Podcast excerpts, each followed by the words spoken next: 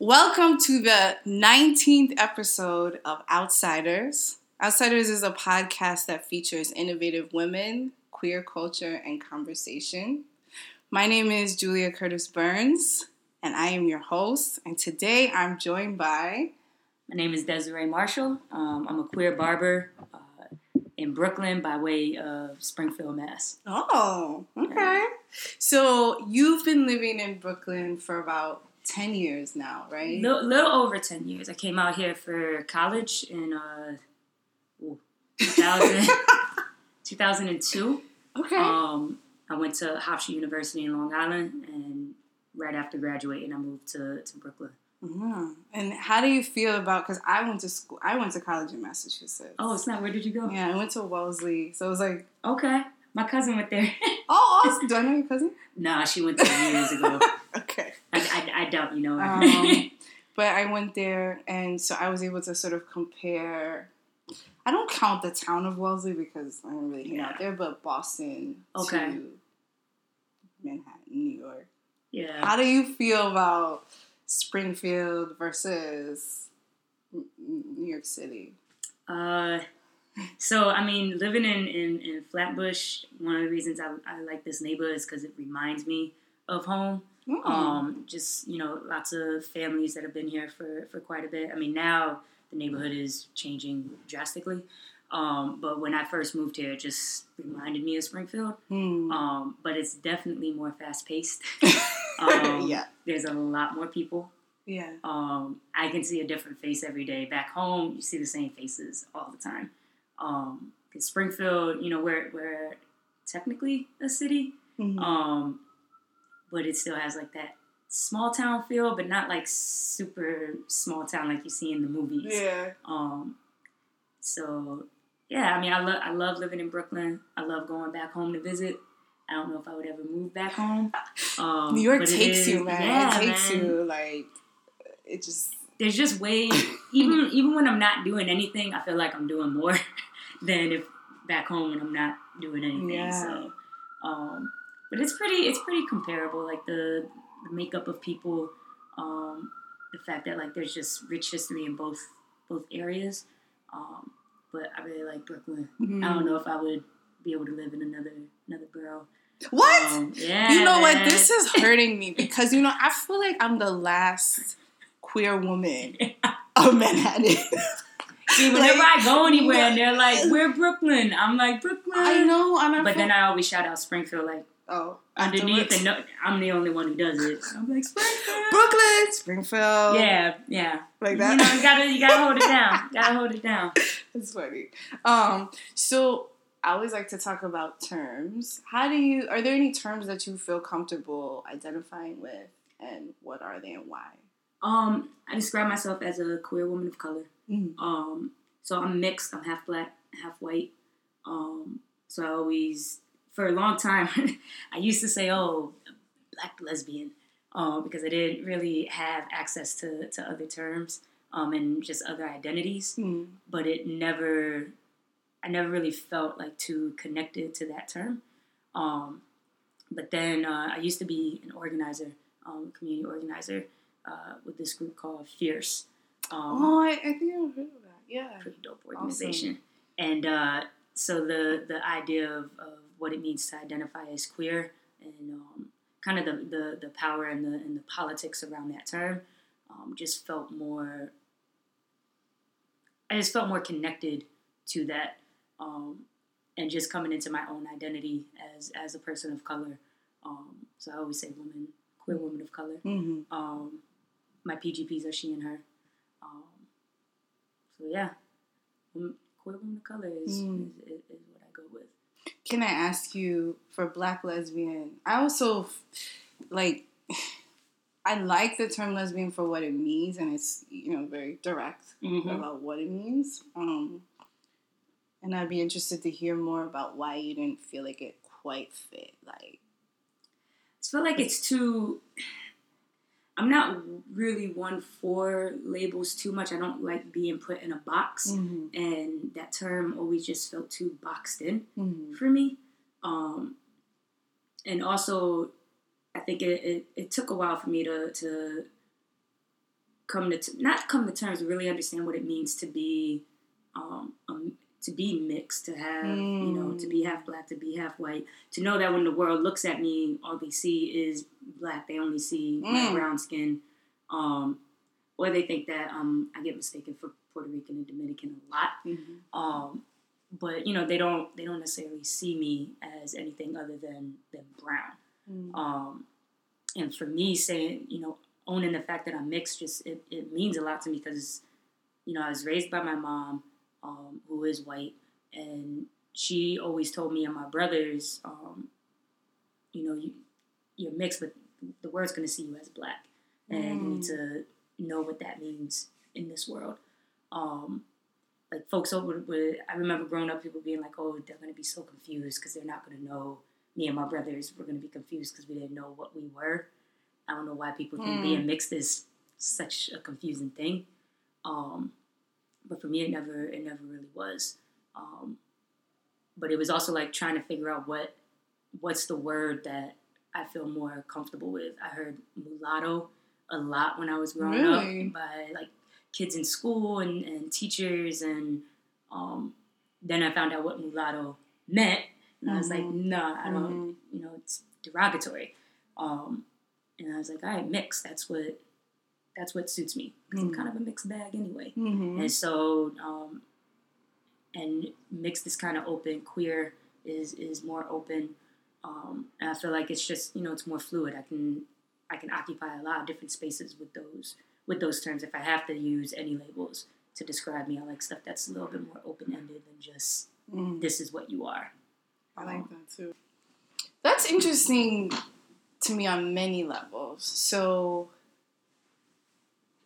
I come from a family that is historically because of a lot of reasons, right? So my family's from the South. Okay. I'm African American, um, but there's been a lot of mixing, specifically on my mom's side.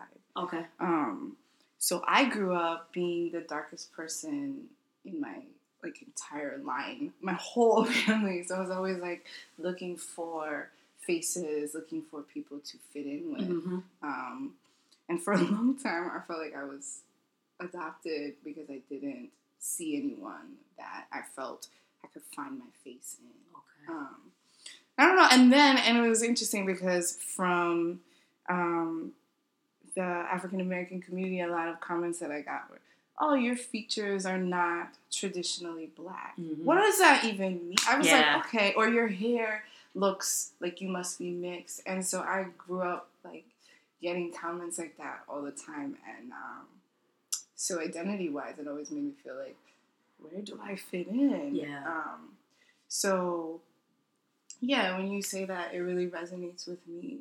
But I am curious about how how have you felt in the sense that your mom said to you when you were growing up, you know, you are of mixed background, but the world will perceive you as black. I mean, I then I I don't know what what the hell she was talking about. um, yeah. You know, when you're you know six years old or whatever, you're like, all right, mom, whatever.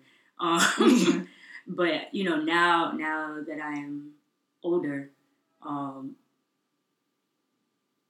I get what she was she was trying to to prepare us for. Um, it's interesting now with all the the stuff that's going on um, with you know police brutality being such a mm-hmm. heavy issue um, in the last the last few years, at least you know mainstream wise. Um, folks always talk about the the talk, you know, mm. that that uh, parents of color have to have with their kids. And my mom never really had that talk with us. Um, my brothers had that talk with me. So it came oh, came from my brothers when when they were in. My brother was in college and I was still in high school.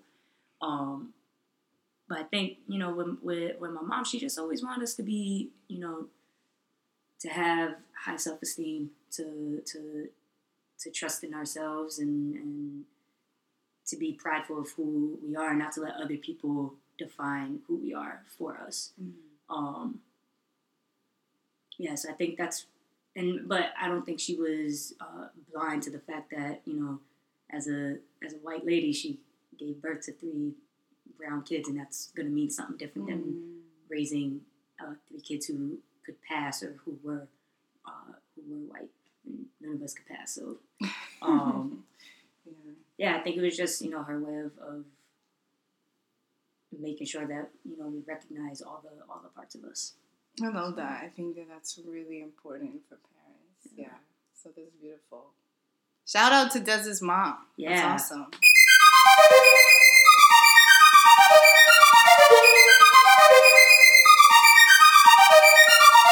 Tell us about what you do and how you got involved.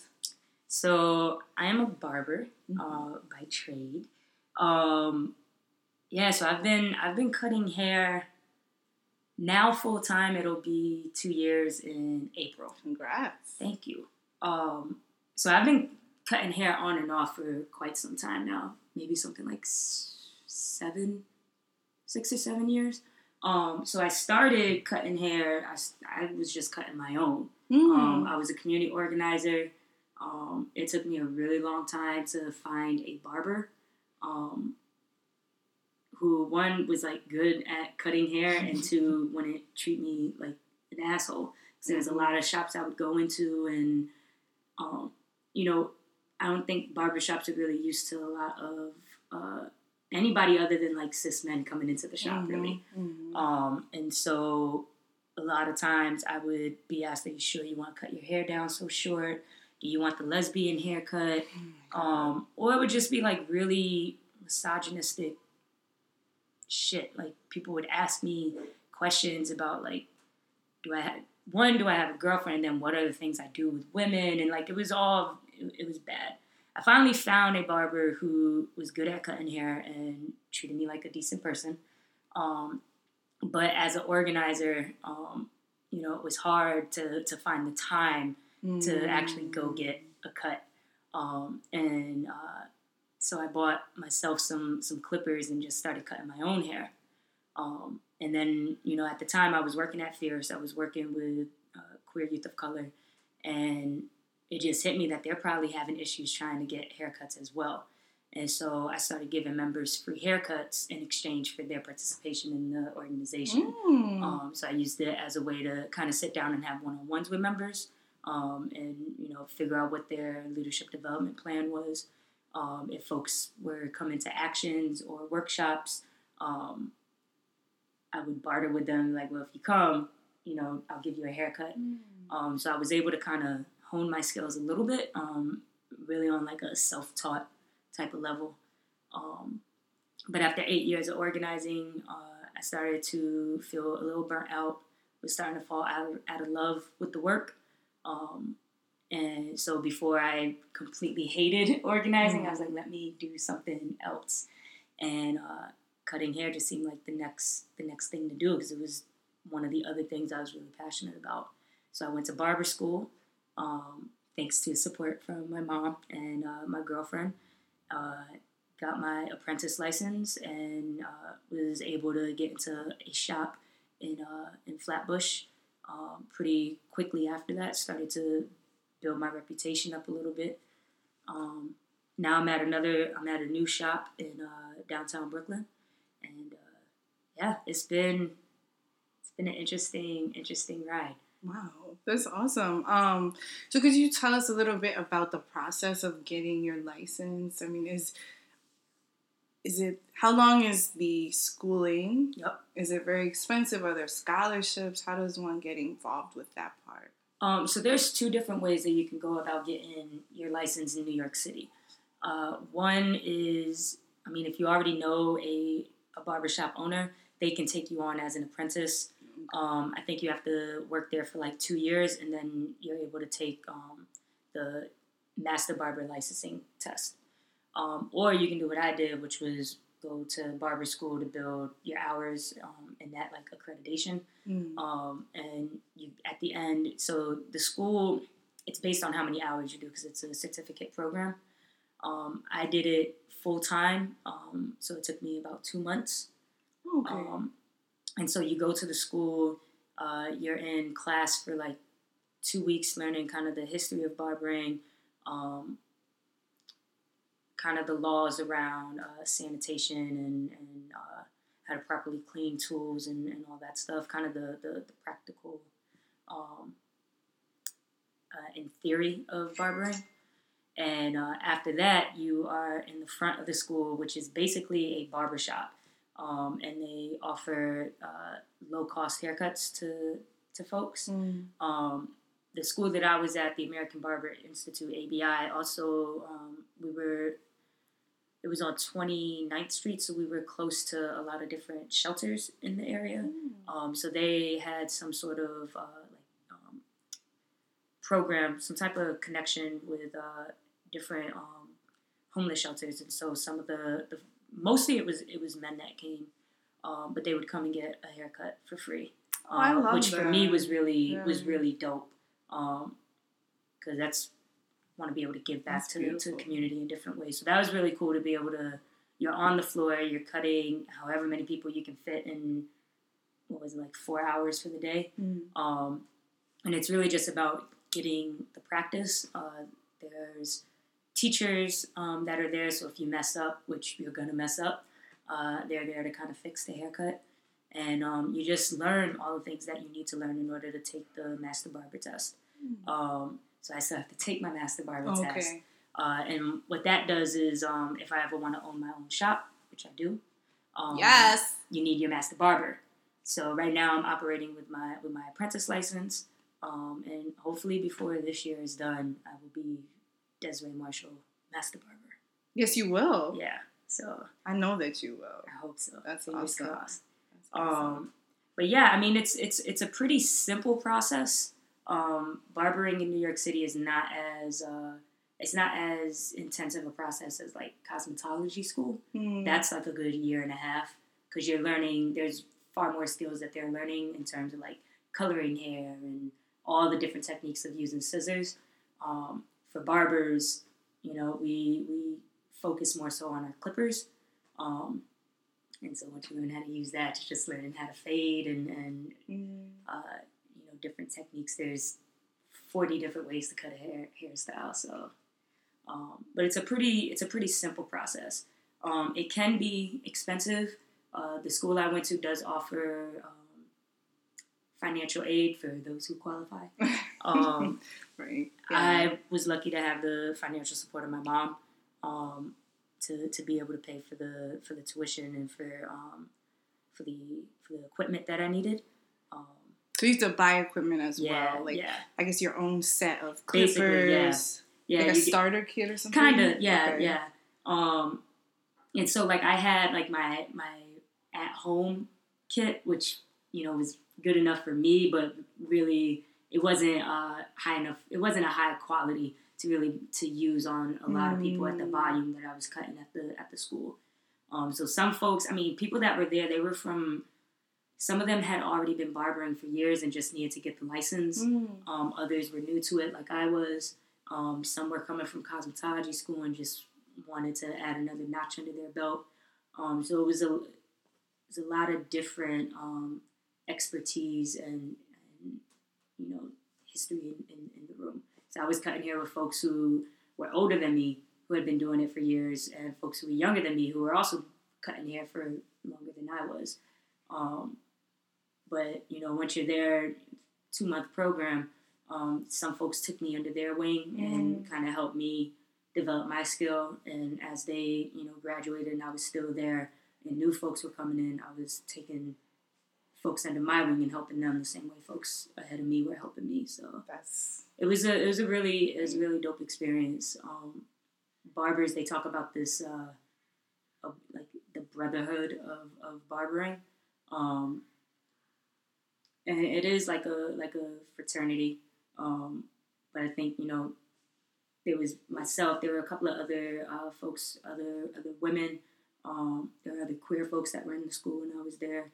Uh, so I think we definitely challenged the idea of it Mhm. being like a brotherhood. mm. Um, but there's definitely like a camaraderie uh, between barbers. Um, and even like I see that now on, on the internet when I post stuff or if I'm on Instagram and you know I big up a barber and he'll big me up and um, there's definitely like you know competition between folks because you want to be the best. Uh, but there is it, it's nice to see that there's not like a lot of haterade going mm. on. So that's beautiful. Yeah. I think that it's so important to support each other. Yeah. You know, I mean, like you said, there's a lot of competition. Yeah. But I think the beauty in actually growing your business is showing love. Yeah. You know, and supporting each other and building together. Yeah. While and still while still doing your thing. Yeah. Yeah.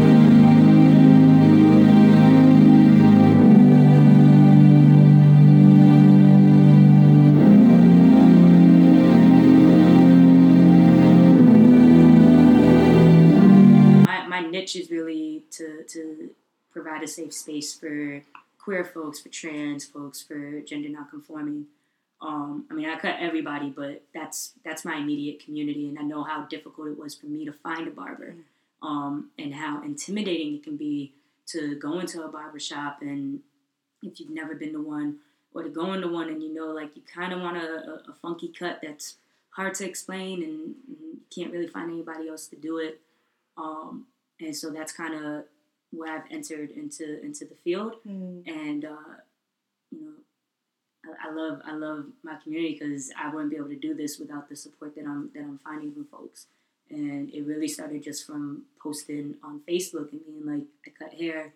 Um, before I got into the shop, I was doing house visits, and um, you know, I had a few folks be like, "Yeah, you can come to my house and cut my hair." And from there, just kind of, kind of uh, snowballed, and, mm. and um, now when when folks post on Facebook, uh, before I would have to like kind of hunt down people and kind of scour different uh, different groups and seeing who's looking for barbers. Um, but now that I've been doing this for a little bit, um, I have a steady clientele. Um, folks will suggest me when, when other folks are like, "Hey, I'm new to Brooklyn or whatever. I'm looking for a mm. queer friendly barber." And folks will be like, "Go see Des," so that that feels really good. Because Des is dope. I like to think so. I like to think a little bit, but it's just you know, yeah. I I wouldn't be able to do this if folks weren't supportive of of of my dream and what I'm trying to to create and establish. Mm-hmm. So it's it's I rely a lot on on others in a way that I didn't have I didn't do before as a as an organizer. Like work was always there as an organizer. As a barber, you got to search for it a little bit more and you know nobody has to throw my name out there, but they do. Mm. Um, so that that really means a lot to me that that my clients support me in that way and that they recommend me to folks and and it's just it's it's kind of amazing. Um, and I I didn't know how how difficult or how easy it was going to be to kind of shift what what I'm doing for work. Mm. Um, and when you do, when you're an organizer, it's kind of like, oh crap, what else am I going to do? Because um, we do so much as organizers, but it's kind of hard to explain and, and pivot from, from that to something else. And cutting hair, to me, I was like, oh, this is going to be very different than organizing. Mm. And it kind of isn't. Yeah. It's a little bit of the same thing. I'm still building with folks. Um, I get to build more one on one now with, with people, um, which is which is great. I get to do all the things I really loved about organizing, um, without a lot of the stress that organizers mm. face. Now, I, the only stress I face is is being able to give you the cut that you want. Mm. Um, so, when you say that you feel like you're doing the same things, could you tell me a little bit more about that? Like, because okay, because I get my hair cut by a barber. Okay. Yes, it's a male barber, but um, shout out to Jay. But shout out to Jada barber. yeah. Um, but when I go see my barber, I honestly, I honestly feel like I'm having like a therapy session mm-hmm. because for me, my hair is like, even though you know hair can grow and change and whatever, it's still like a big part of who you yeah. are. And for a lot of us, yeah, it's a way that we express ourselves. Yeah. you know, and our identities. Yeah, I mean, I, I, I think about it as and I'm helping people, you know, be their full selves mm-hmm. in a way. I'm, I'm supporting that process. Um, and so I think uh, the way that my skills as a as an organizer as an organizer kind of translate is being able to meet people where they're at. Uh, folks come into the shop. Not everybody. We don't share the same lingo. Like I talk in in barber talk. You might not know what the hell I'm saying when I'm talking to you. Um, and so really trying to figure out with people um, what is the cut that they're looking for because sometimes it's not just oh I want to undercut or oh I want to I want to skin fade. Um, I get a lot of yeah right. exactly. um, and so a lot of times it's just you know looking at pictures and and the consultation uh, before the cut. I, I, try to take a lot of time with that because I I want to make sure that I'm understanding what you want, um, and that what you're telling me is actually what you want, mm. right? Um, and so being having been an organizer and having to meet people in different spaces and, and talking to a lot of folks um, when i was organizing one of my main things was recruiting members um, so i feel like that just kind of gives me a leg up mm. in being able to, to, to one even just to talk to folks like you can't really do this work and, and be introverted like you really you gotta you got to be able to talk to folks. Um, but yeah, being a barber, it's also like people are relaxed. And so mm-hmm. they want to talk to you about things they're excited about, things they're having difficulties with. Um, and so sometimes you're just a listening board, and it's not even about like giving advice or anything, but it's just being an ear for mm-hmm. someone to talk to. Um, and again, as an organizer, there was a lot of, you know, I would do uh, mediation with folks or, um, you know, giving support to. I worked with young people. Young people are the folks I worked with were constantly in different crises. Um, so helping them kind of maneuver through that. Mm-hmm. Um, and I'm doing that now as a barber. I, I make memes a lot on on Facebook.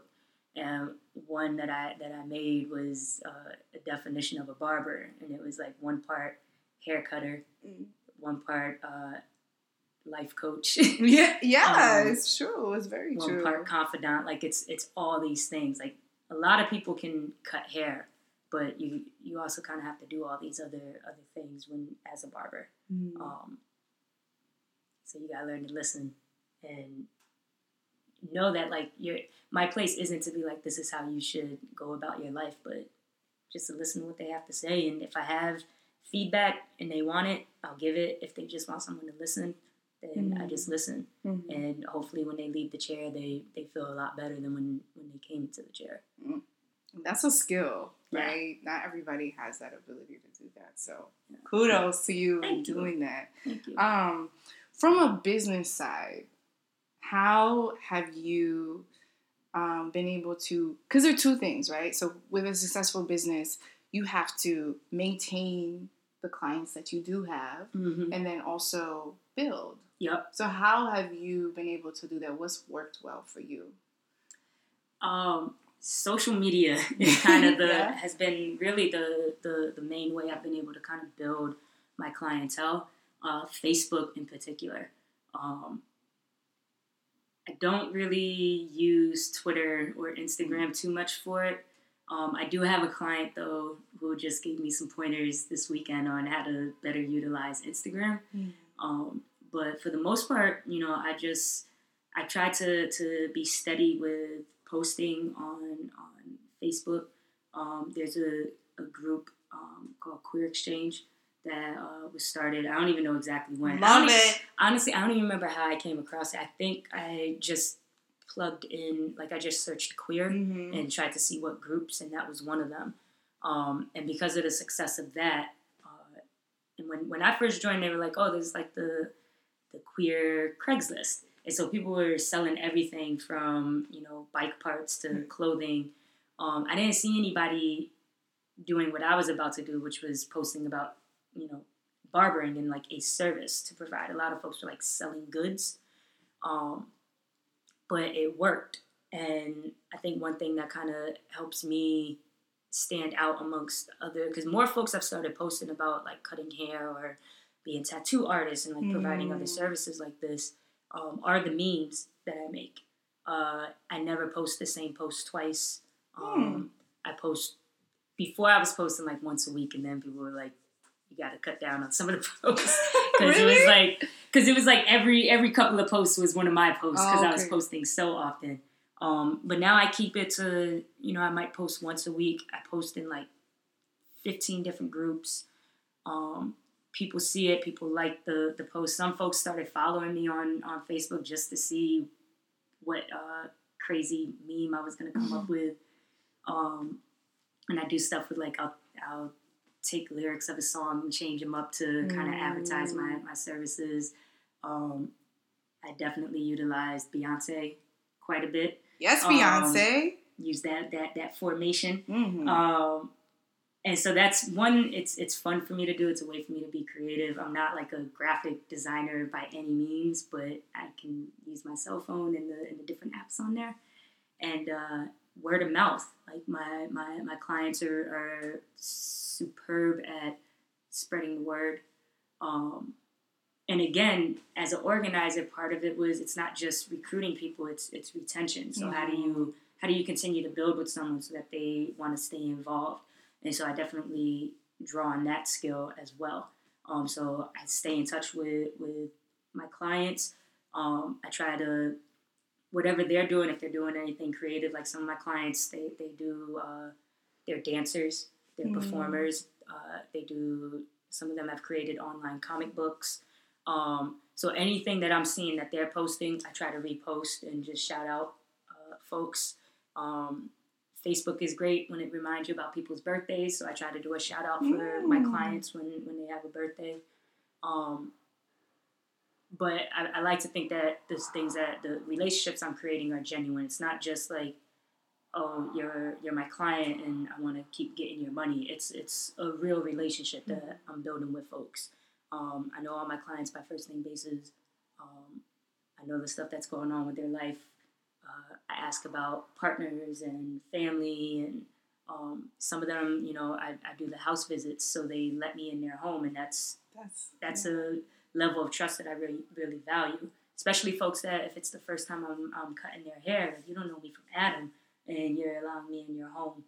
Um, so I take those relationships very seriously, and I think that um, has has really helped in, in, in keeping the clients that I have. Mm. Um, last December, I switched shops.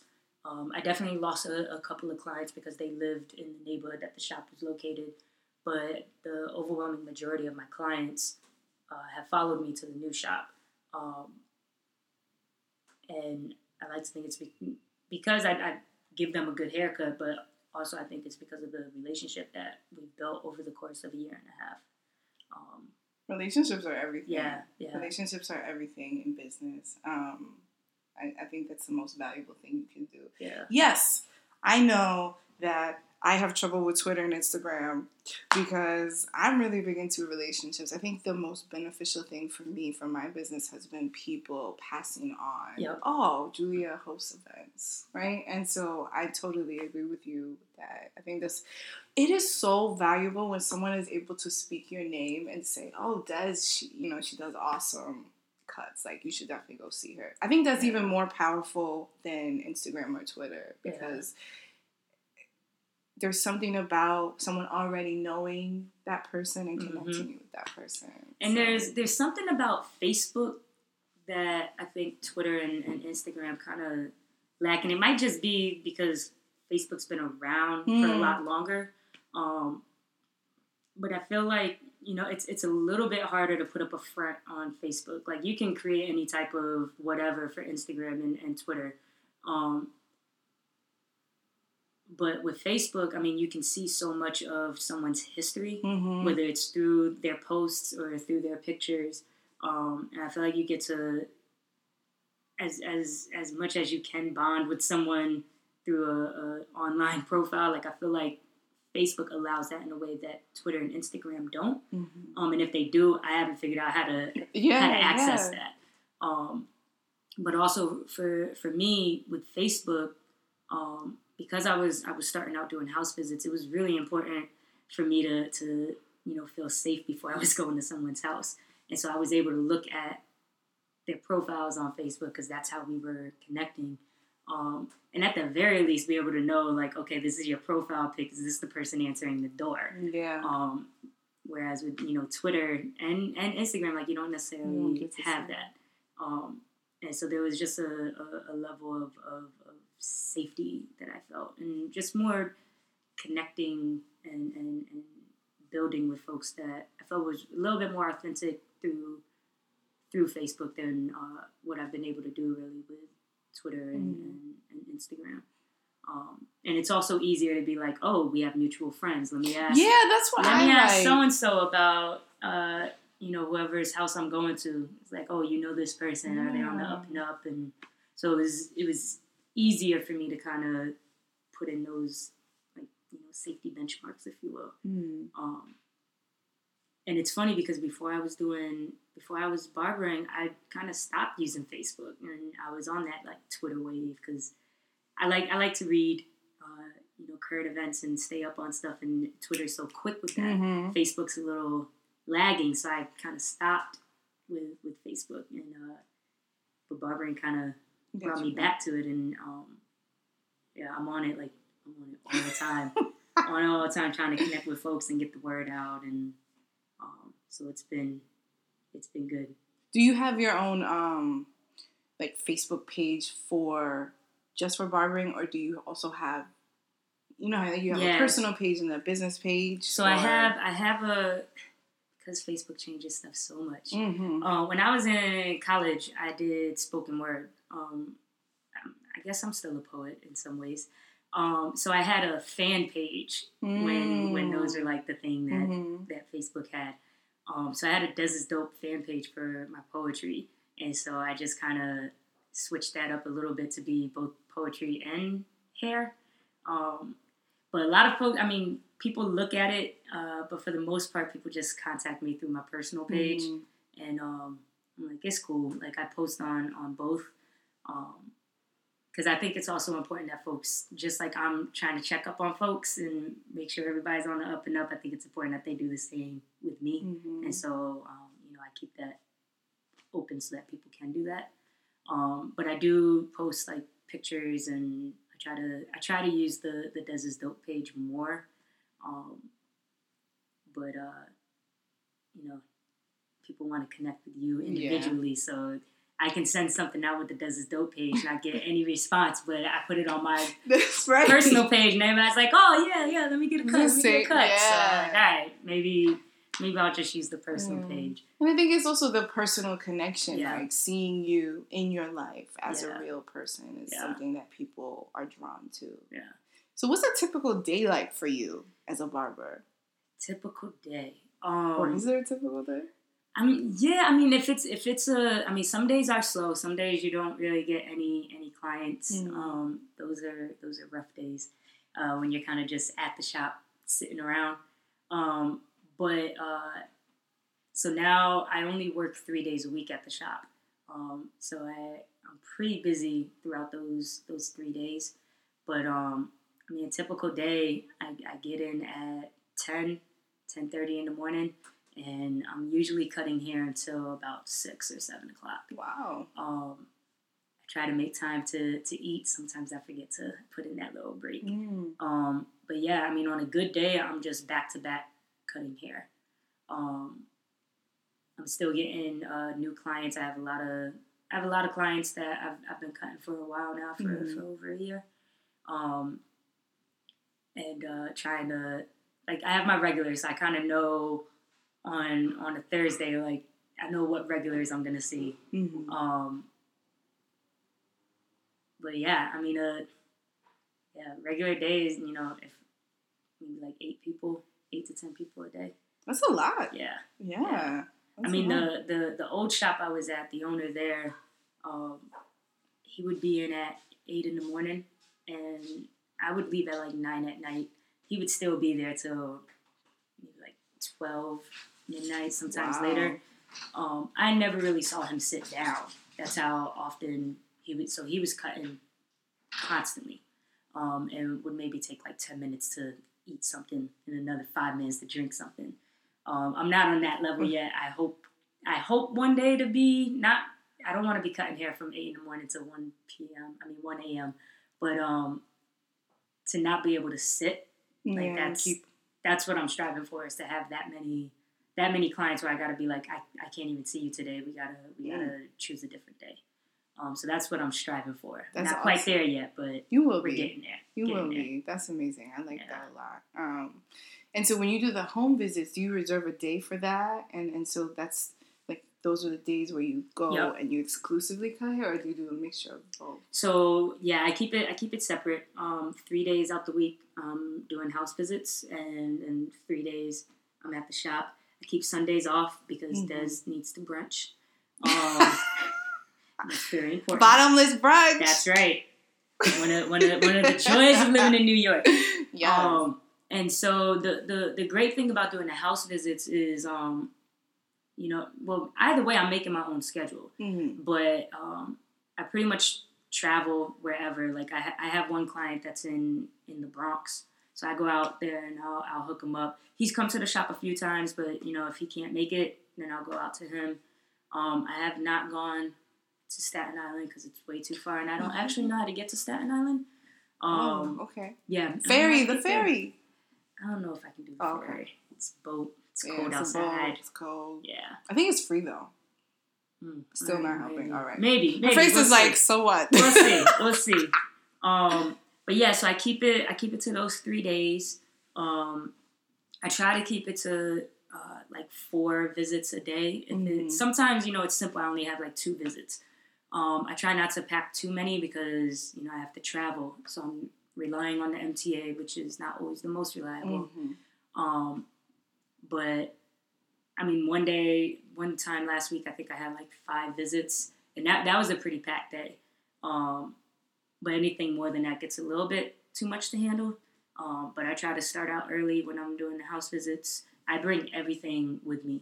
Um, one of my, my superhero powers is being able to pack uh, a lot of Mm. things in like a small space. So I have a pretty small backpack, but I have everything in there. Uh, my clippers, I bring the cape, um, all the all the you know clipper guards and scissors and combs and all the stuff that you will find at the shop that I have. I bring with me to you. Wow. Um, and it's it's nice. Some you- one of the reasons I started doing that was um, at the beginning I didn't have a chair, and uh, Mm. I wasn't comfortable having folks that I didn't know come to my house. Um, and also, I have a dog, and sometimes people are allergic, so it, it didn't make sense to do it outside of my house. So I was like, what if I come to people? Um, and in trying to establish a safe space, sometimes the safest space is your home. Mhm. Um, you know, for some people it's not, but you know, for those who who can count that as a safe space, and then they're welcoming me into that safe space, I take that very very seriously. Um, other folks like they might have mobility issues, or or you know, they might they might not just want to come to the barbershop. Um, and so, whatever the reasons, uh, doing the house visits really really works, and uh, it's a good way when I have a new client to kind of be able to to bond with them and, and, and make them feel comfortable.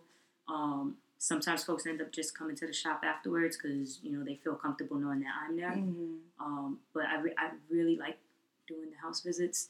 Um, I wish I wish we had invented the the, the beam like on uh, Star Trek, so I could just beam myself to people's houses and Oh, You just know do what? that. I wish that all the time. Because that would be really dope. Like being able the, the the the comfort and the and the convenience of getting a cut in your house. hmm I wish I could do that for all my clients. I just I, I don't drive and the MTA is not that great. Um Yes. so I can't I can't do it. But being able to offer that three days out the week um is is, is really nice. And honestly, I actually cut a lot of people in the neighborhood, so I'm walking to So a you're of folks. walking. So it's Yeah. good exercise. Yeah, exactly. You know, get out there, get some fresh That's air. that's how I keep my girlish figure. you know so so aside it sounds like aside from your already existing superpower of packing everything very very tightly into a small space which is awesome your other superhero power that you'd like to have is the ability to beam and be everywhere Yeah, so I wish I could. like des can you come out here and you're like Whoop. Boom. Yeah, that would be i wish i had that too that would be so dope. i wish i had that That'd too be so dope. But uh it's not invented yet, so but you know what maybe that will, maybe that will be you know the next thing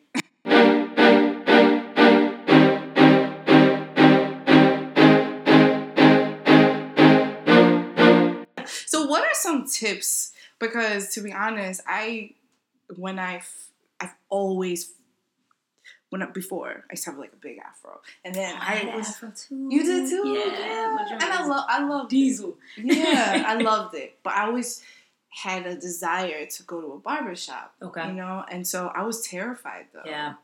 I was terrified because I'm queer, you know, because I'm a woman, and the Mhm. majority of barbershops were male dominated. Yeah. Um, and then I, I, I do have to say, the first time I went to a barbershop, I was totally ignored. You know, I walked in and I was Mhm. already scared, and then I tried to talk to someone, and they just ignored me. Yeah. Um, and so I walked out. I kind of, I didn't cry, but I was kind of like, I, I felt very traumatized. Yeah. Um, yeah. and then finally, you know, I, I got my my girlfriend at the time. Um, she convinced me to go to another one, and and, Okay. and, and I found a good fit. Yep. But it can be very discouraging. Yeah. So, okay, two questions. What are some things that you should look for um, when you're trying to find a good barber? Mhm. And then when you do find a good barber, and you're doing that first kind of meeting or cut, are there things you should bring with you? What do you recommend? Um, so I think in, in finding a barber, I mean, one thing that's always helpful is tapping tapping your your the people in your circle. Does anybody else go to a barber? And if so, ask them ask them about their barber, and maybe they can introduce you, bring bring you to the shop that they go to. Mm. Um, but for those who, who don't necessarily have that, like when, when I first started going to a barber, I was in college. Um, I also had a fro. Uh, I had really long hair for a long time. Um, and uh, I ended up getting it cut right before my senior year of high school. And I went to a salon that my brother's girlfriend went to. Mm-hmm. Um, and it's it took a while to get. Uh, it was it was so bad. They put a they put an S curl in my hair and I looked like the Black Annie. And none of no no no shots to Annie, but it, it just did not suit me. And I never got my, my senior pictures because what? But as it started to grow out, I would I picked my hair and I realized I had a Mm. fro and I was like, okay, this suits me. And I kept that for years.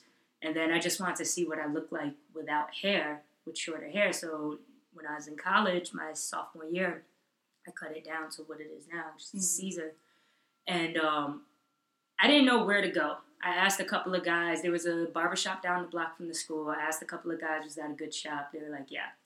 Um, so I just went because I actually didn't want to go anywhere that a lot of folks that I knew were at. Because Oh, I knew I knew people were gonna say something about me cutting my hair. Okay. Because you know people have a lot of ownership Mhm. over your hair. Mm. So I wanted to Tell go to a place that I knew, you know, homies from my school weren't necessarily going to be at. Um, so I went to the shop and I sat there and nobody talked to me for a minute.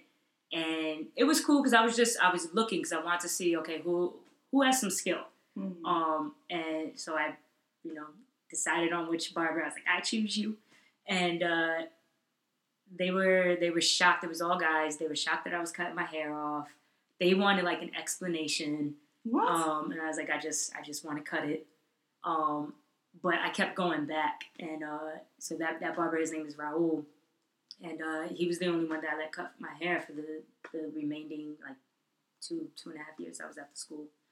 Um, so you know, for for me not having knowing that I didn't want to tap into to the network of any of, of, of my friends, um, I just asked what's a good barbershop nearby Mhm. and folks, you know, pointed out that shop. But when I came to Brooklyn, I went to a couple of different shops and had similar yeah. uh, experiences that you had. Um, and so for me, it took a lot longer, and it was just like process of elimination. And I finally found I actually work with now uh, the barber who cut my hair, um, and I've been going to him for like ten years now. Um, but yeah, for folks who who are like, oh, I want to go to a barbershop, ask folks that you trust, um, especially if you if you know that they go to a barber, ask them who they go to. Um, and then when, when you're going for the first time, um, I think it's good to know what you want. Um, pictures are way better than like trying to trying to explain it because everybody everybody Yeah. describes things differently. And it's hard to understand Yeah. exactly what you're trying to say. And so when I have a new client, one, I ask them to send me a picture just so I know I can actually do the cut that they want. Because I don't want you to waste your time coming to the shop or me coming to your house and then we realize I can't actually do what you want me to do because that's unfair to you. Mhm. Um, so one is so I can make sure I can actually do the cut, and two is so I know what cut you want. Some folks are like, oh, I just want a Caesar or I just want a simple fade, and some folks want something a little bit more complex. Um, and so the pictures are helpful because even if you don't want it exactly like that picture, it's a it's a starting point. Mm-hmm. Um, I think the other thing is uh, you have to trust the barber. There, there's there's a level of like you're trusting me and I'm trusting you, um, and of course like call the barber out. They're doing something that you don't want them to do. I've had so many people come to get a cut from me and would be like, you know, I gotta I got a cut from this barber, and I told them what I wanted, and then they were doing it, and I was like, this isn't right. This isn't what I wanted While it's happening. while it's happening. Yeah. But they, you know, it's intimidating. You don't necessarily you don't want to speak up, or you feel like you can't speak up, and that's that's harder to negotiate because that's that's really about how comfortable do you feel. Mhm. Um, like, is it is it worth potentially getting into an argument with the person who has you know clippers at your head right now? So that's something that you just have to you have to figure out for yourself. Um, but that's why I say having a picture is so helpful because even if they don't give you what you want, you can be like, I'm not coming here. This is what I told you I wanted. This isn't what you gave me. Mm. Um, but yeah, picture pictures are important. Um, and sometimes you know folks come to me and they're like, just do what you think will look good. And from there, that's my job to you know come up with some ideas. And even then, I'm still talking with people. I'm like, well, a mohawk would look good on you, Mhm. or um, whatever. Like I'll give them a couple of couple of options. Um, I try to bring up pictures on my phone so they know what the hell I'm talking about as well. Um, and then we just kind of figure it out together. Um, but when it's your first when it's your first time, I feel like you should have a, a picture or two of what you want.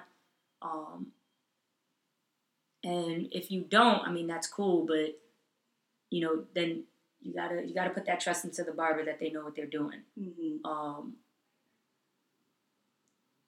and not everybody is creative either.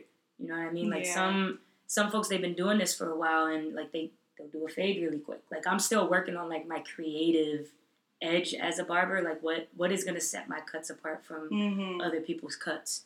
Um, and I feel like that's just something you kind of learn the, the more the more you cut hair. Like I'm always looking at people on the train. Um, I go on Instagram to look for for cuts, and I have a, a folder on my phone that's just all different types of cuts that I want to try and do that I haven't necessarily done yet. Um, so I'm still trying to you know figure out my, my voice, if you will, as a as a barber, and like what what is a does Dez's dope style. Yeah. Um, What's your brand? Like what Yeah. sets you apart? Exactly. Yeah. Exactly. And that's that's something I'm still I'm still kind of kind of formulating. Um, but it's funny because there's I've had uh, clients who you know they were coming into the shop and they passed somebody on the street and was like, "You got your hair cut by Des." Daniel." Whoa. So that's that's that's, pretty awesome. cool when- Yeah, when, yeah. when people tell me that. Um, but yeah, I mean, you know, barbers, we're like everybody else, right? Like we're we, we have this skill, we have this this thing that we're passionate about, and we're constantly reinventing ourselves. And because hair changes, trends change, um, and so you gotta you gotta trust that your barber's doing what you want, that they're gonna give you what you want, but you also have to voice that. We can't. I can't give you what you want if you don't tell me what it is that you want Mhm. right? Mhm. um, and it's it's it's a whole process of, of discovery.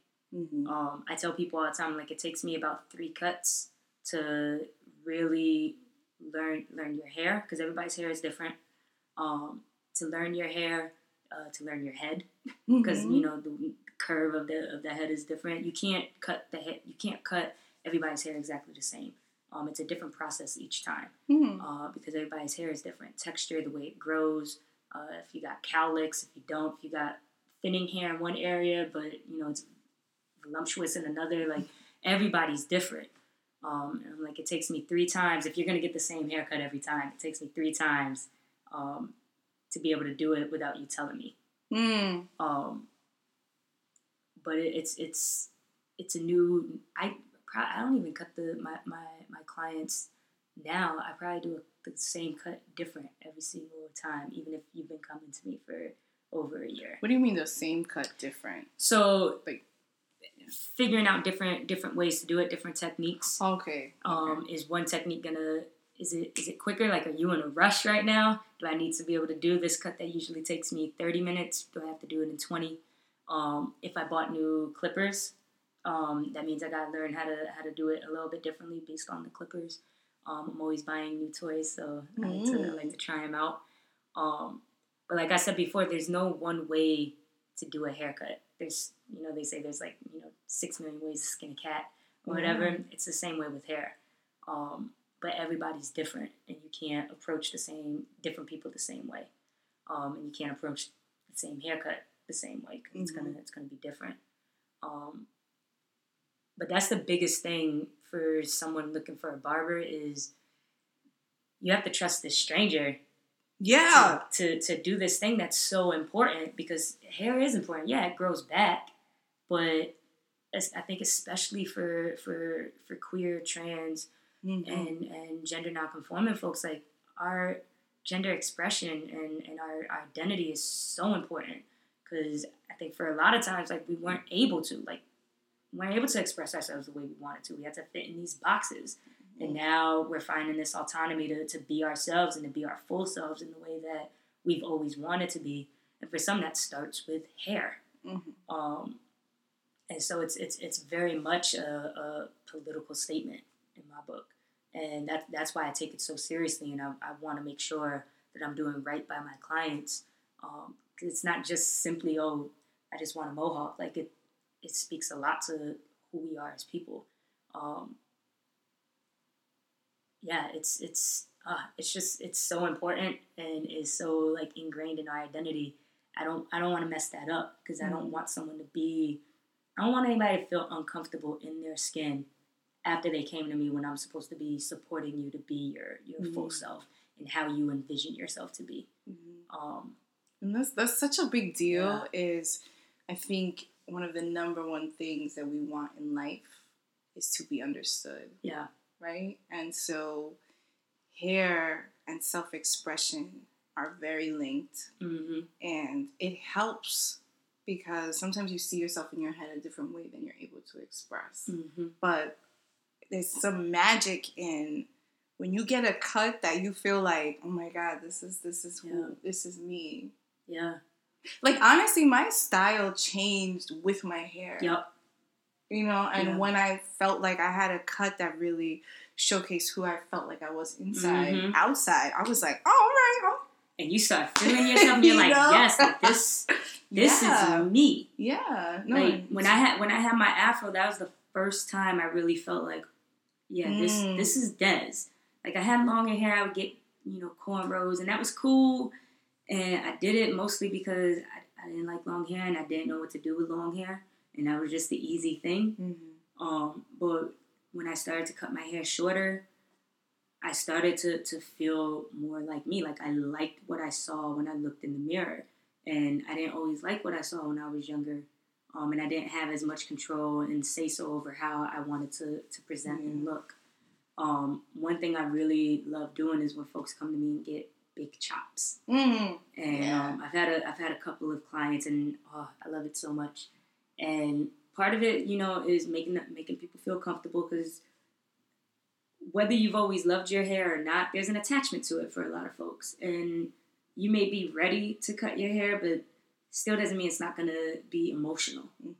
Um, and so I've been able to, to, to help people come through that process of, of going from super long hair to, to really, really short hair. Um, and it's uh, it's so great. And I always tell, tell folks, like, they don't want to go too short. I'm like, you're going to be back in two weeks and you're going to tell me to cut it shorter. Yeah, it's And so inevitably, that's you're what gonna happens. Get, you're gonna get addicted to yeah, that. because you, you see and you're like, ooh, Mhm. oh, I can see my face now. And there's just, Mm. It, there's like a, a, it's like a coming out almost of like, so this is me. I'm a rock on, and, Yeah. and there's no denying it now because I'm firmly planted in who I am. Mhm. Um, and to be able to be a part of that uh, with folks on a regular basis, like it's oh, it's so great. With with organizing, you you're you're always hoping for a victory, right? And it takes a lot longer because it's it's a long, daunting process. And some people organize for years and never really get a victory. Um, but I feel like with barbering, like I get a victory every every thirty minutes when I cut so someone's hair, which is which is really cool and gratifying in a way. Um, yeah, I mean, hair is oh, it's so important, It's so and it gets policed so much. I think especially with with people of color. Mm. Um, but also, I mean, the, the, the, the community I didn't really think about was I, I have a lot of white queers that get cuts by me as well. And I mean, it's policed in a different way. There's a different level of Mm. acceptance that I think white folks get that people of color don't necessarily get. Um, but it's still, it's still a look that's being policed, and it's it, your expression is is being suffocated by other folks. Um, and so, yeah, being able to kind of let people breathe Mm. is is so great to be able to to be able to do.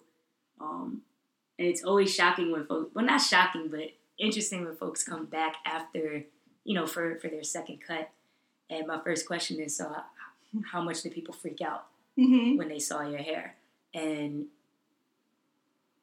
I always get these responses about, you know, so many people are so pissed off as if I did something to them personally by cutting my hair. Yes. Like it's it's uh, people's their their their thoughts around how how much ownership they have of you, um, with something as simple but also as complex as hair. That has nothing to do with anybody else. It really is just about you, Mhm. right? But they're like, "Why'd you cut your hair? Oh, you got such beautiful long Oh. hair," or "Oh, I would kill for your hair," and da, da, da, but it's mine. It's not yours Right. if you want this, you can get the haircut too. You can get the hairstyle. You Like can. just go do it. Um, That's But- so interesting, right? How angry people can get Yeah. about your body. yeah, About what you want to do Yeah. with your body, you know, your Yeah. hair. Because I, I definitely experienced that when I cut my fro off the first time, and I go too. back and forth. I'll grow it, I'll cut it. Um, but uh, to have like when I was in college, I had folks coming up to me that I never had a conversation with, but they knew me for being the girl with the afro, Mhm. and were like, "Oh my god, why did you cut it?" You I such wouldn't- beautiful hair. Yeah, I would have never thought you would cut your hair. You don't even. What's my name? you don't even know my name. What are, What are you wasting time thinking about what I would or would not do? It's crazy. And my clients experience the same thing. Yeah. Yeah. Um, and then I mean, you know, for for folks who are who identify as women, um, and you know, we're taught what it means to, to be a woman, and you got to be feminine, and feminine Mm. means having long hair, and Mm. uh, it's just it's it's nice to to find solidarity and unity in that, and knowing that like I'm not the only one who went through it. It sucks that we go through it, but to find solidarity with folks who are like, you know, fuck it, short hair don't care. Like, Yes. you know I mean. I love and long short hair don't care. I mean, do And lo- you? Yeah, long do hair you? too. But it's it's it's doing you. Like yeah. be who you want to be. Express yourself the way you want to express it. And I I get to do that every day with folks and and help them, support them, be their full selves. I love that. Um, so do you cut your own hair still? Sometimes. Um, so I work with my barber now. Um, so it's funny. I'll go into work and he'll be like, "Des, you need to shape up." Um, and I, I like having to shape up. I like Yeah. being really crispy. Um, but uh, yeah, now that it's that it's shorter, um, I can always do the the front and like yeah. right on the sides. I can't do anything behind the ears and in the back. Okay. Um, I taught my girlfriend how to do my shape ups in the back to kind of keep me looking good in between cuts. Um, but uh, I mean, now that I'm doing this full time and I work in a shop, there's no excuse to not have a haircut because Jack will just his name is Jack. He'll hook me up and then I'll cut his hair. Mm. Um, and when I was at another shop, it was the same thing. Like the other barbers would, would cut my hair. Um, but for a long time, yeah, I did cut my own. But once you're in a shop and you can have somebody Why else do not? it, I'm like, why Yeah. not? Like I cut people's hair all day. It's I nice. want to take, you know, 30, Yeah. 30 minutes to just kind of chill and have somebody else and relax a little bit. have somebody else worry about how I'm looking. So, two two other questions. If you do have a shortcut, how many um how often should you get it cut? I mean, And- it's Oh, no, I'll yeah, ask yes. sec- no, no, no, go ahead. Okay. I'll ask the second one after. um I really think it's it's it's up to the person. Like uh so right now I have a I have a Caesar. Uh it's cut on a number two guard for anybody who's Mm. interested. Um if I want to keep it like this because my hair grows so quickly, um I usually get a shape up every week. Um and I might cut it uh, do a full haircut, like you know, every three weeks Okay. or so. Um, but it's really about what your comfort level is. Some people can't stand when their hair is grown out just even a tiny bit, and they they want it cut like immediately. Um, but I usually tell people like two weeks. Um, if you're trying to just keep your lines, your edges really crisp, um, it depends on how quickly your hair grows. I work in a shop. I get it done for free, so I get it done every week. Yeah. Um, yeah, but it's really it's really up to you. When folks first get a cut from me, especially if it's from a big chop, doing a big chop, I tell them to let their hair grow to a point that's almost uncomfortable, just so they can see. You have to learn how your hair is at this Mm. point because it's it's going to be different. You got to be, you have to you know, reintroduce yourself to your hair. Um, so I always tell folks to wait a little bit longer than you might feel comfortable, just so you can see how it's growing out. You might realize, oh, I actually like it at this longer length, Mm. um, and then we'll just keep it at that length and do the proper maintenance for that. Um, or after it grows out, you might be like, actually, I want it shorter than what it was before. Um, so I always encourage people to do that. Uh, some folks come to me every every three weeks. Some come to me like every month and a half. It really depends on on how quickly your hair grows and Mm. what's the look you're trying to upkeep. If you're getting designs, that's a whole other story. Because like- designs, you need if you're trying to keep it crispy, that's like probably like every week, Mm. just to kind of freshen up the lines and stuff. But yeah, My barber told me because I, I get lines sometimes, and he was like, "When you see that line starting to fade out, that's your timeline Yup. to come in and Yup. see."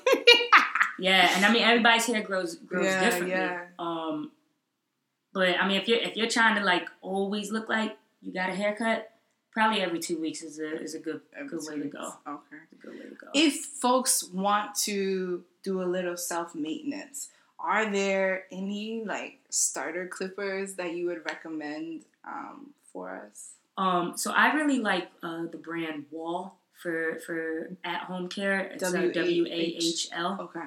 Um, so they're a little bit cheaper. I mean, if you're trying to like go all out um, and get like professional grade stuff, you can do that. That gets it gets pricey though. Mhm. Um, but the first kit I bought myself was a was a Wahl kit, um, and the clipper had an attachment for a liner so that you can do like your lineup. Um, and it ran me I don't know maybe like forty bucks, 40 or fifty. It had a little cute little carrying case and whatnot. I actually still have those clippers. Um, but yeah, I mean, I don't know anybody who can do their own fade Okay. never met it without having like a bunch of mirrors and a whole process. And to me, if you got to do all that, you might as well come to me and let me hook you up. um, but Wahl, the uh, the Wahl brand is really good. Um, but it's also like how well you're gonna take care of your clippers. Um, so after every single cut, I clean my clippers. Um, With so, like barbicide or something. yeah. Uh, See, I'm, I'm learning. There you go. There you go. I'm So you you know you brush the hair out and you spray it down so that it's sanitized. Mm. Um, but the spray also lubricates everything so that it doesn't get rusty. Um, and sometimes you got to actually oil your clippers. Mhm. Um, so you really you got to take care of your clippers. Uh, if you take care of your clippers really well, that machine will last you for years. You'll have to replace the the actual blades because those, like anything, wear down. But the the machine itself, as long as you're taking care of it, you don't drop it too many times. Um, it should last you a good number of years. That's okay. So Wahl. That's yeah, a great. Wahl, Wahl is a good brand. I mean, if you're looking to, to get a little bit pricier, um, Andis is good. Oster is good. Those are the three brands I use. Mm. Um, there's a, a new shaving system out there, Bevel, Yeah, uh, which is uh, it's owned by by a young man of color, um, and it's uh, specifically for, for men of color Mm. um, in terms of shaving because the, the hair is thicker. Um, black men in particular are more prone to like um, uh, uh, the bumps, the razor yeah, bumps. razor bumps Yeah. and and um, so this guy developed a, a different razor that's more soothing for for the hair type and the skin type. awesome. Um, so he was doing straight razors. I know that they just released a, a liner. Um, so what I would use for like for shape ups, lineups, and Mhm. stuff. Um, I assume they're probably going to come out with a clipper soon, and when they do, I'll probably buy it. Um, but if you're looking for like shaving stuff, um, I would actually really recommend that brand because Bevel. yeah, Bevel is just Shout out to Bevel. yeah, they just have really it's really good products, and you know it's it's kind of mom and pop because it's, it's a young Mhm. dude that just started it out. Um, and, support, yeah. and support businesses Yeah. that are you know owned by people of color. That's awesome. Yeah, That's awesome.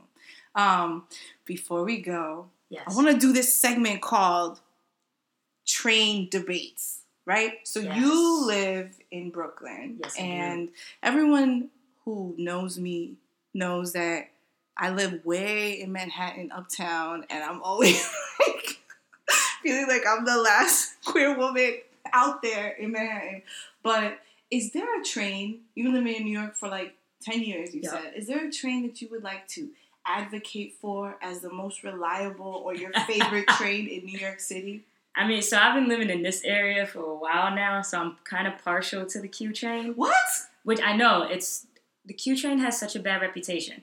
So I ain't gonna lie, on the weekends it's, it's horrible because they they will the MTA will stop Yes. the Q train from running, and it, it's horrible sometimes.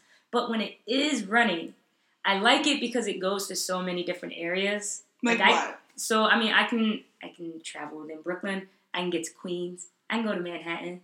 Um, and it connects to other trains really well. Like anything that kind of connects to 34th Street or 14th, 42nd. Like to me, that that's good. I hate having to change my train Mm, more than once. If I have to get to you and I got to get on a on a Not coming. third train, you're not coming. Probably not. Probably not. Like I will I will try and figure something else out. Um, I really like the Q train. Um, my it's funny because my girlfriend before we lived together, uh, she lived towards um, uh, the junction where Target is. Mm-hmm. So she was on the two train. I also used to live over there. Can't stand the two. I don't care what. The two, but the two is always express, no? Yeah, but it's also always cold. It's like an ice box. Doesn't matter if it's wintertime, summertime. I swear they always have the AC That's true, that's true. It's I'll give you that. freezing in I'll the two train. So I really try to avoid the two as much as possible. Um, I I mean it's probably just because I've been living here for so long and I rely on the Q. I prefer the Q over the B.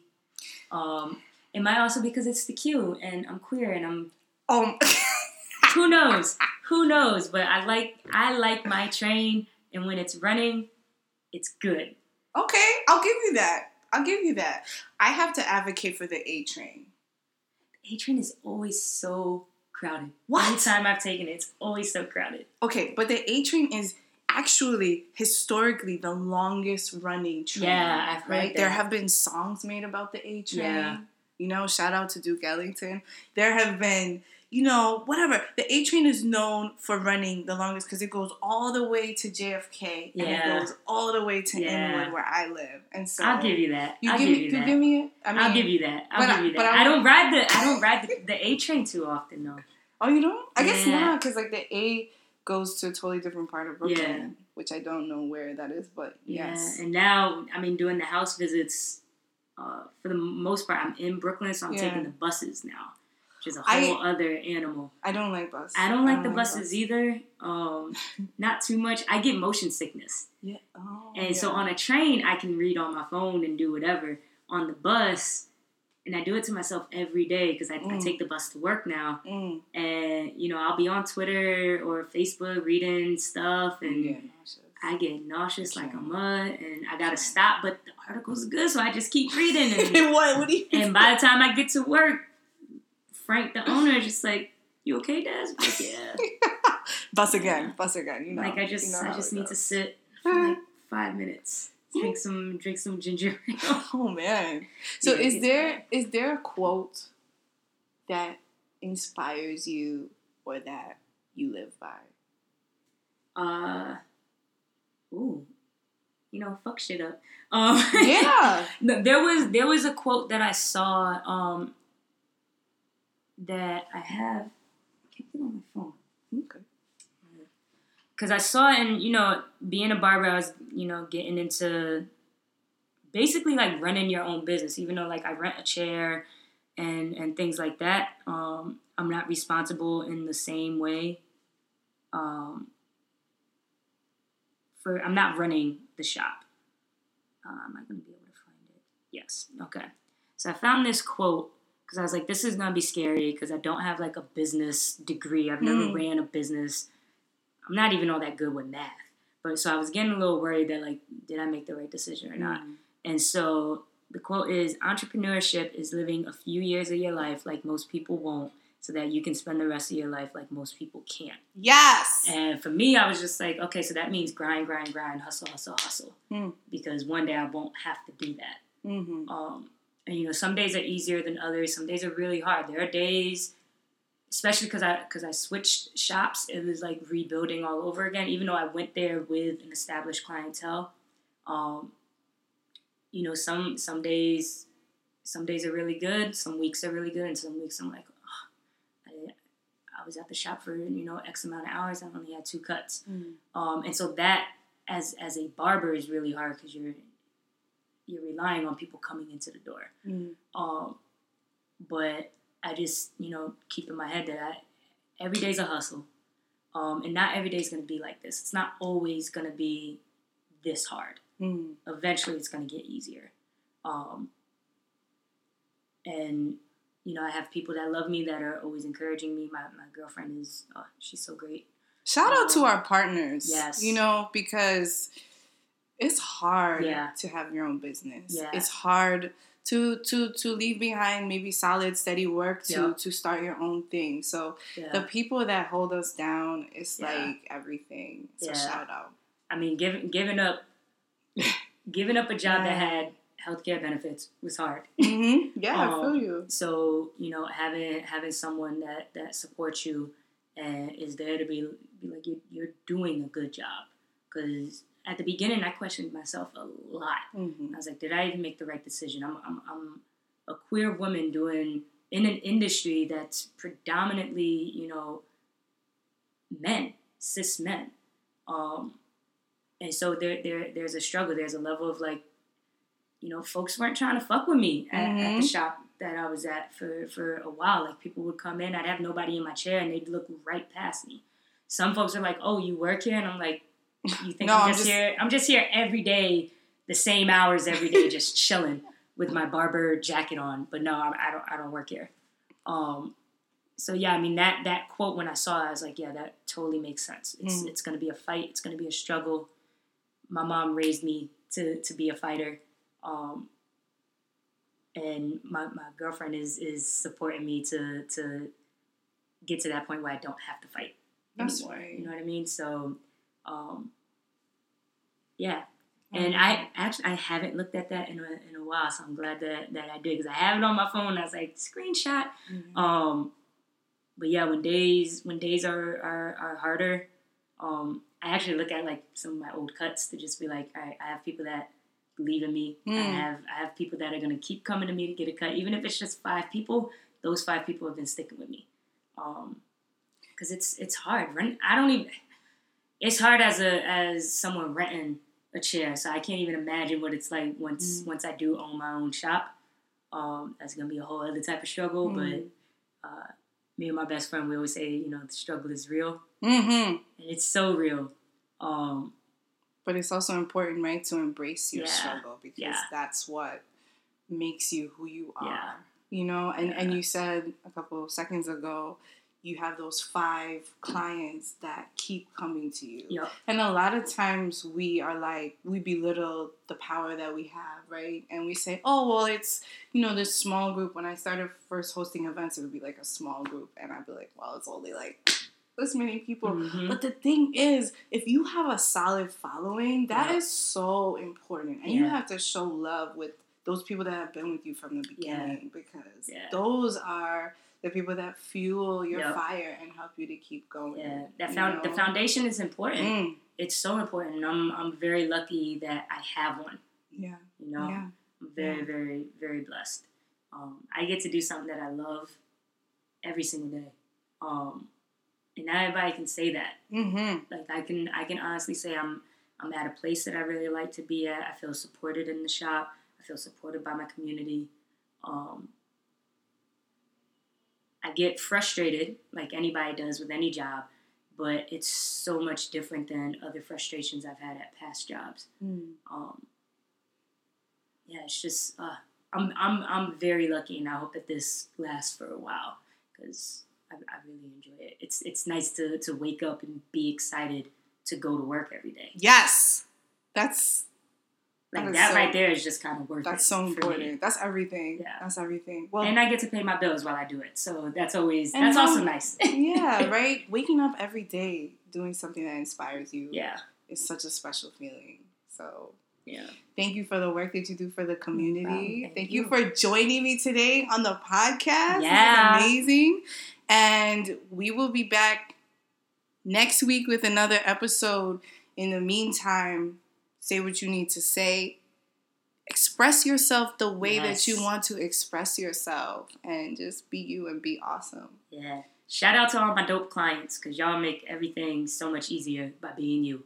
Yes. Being down with me. Love y'all.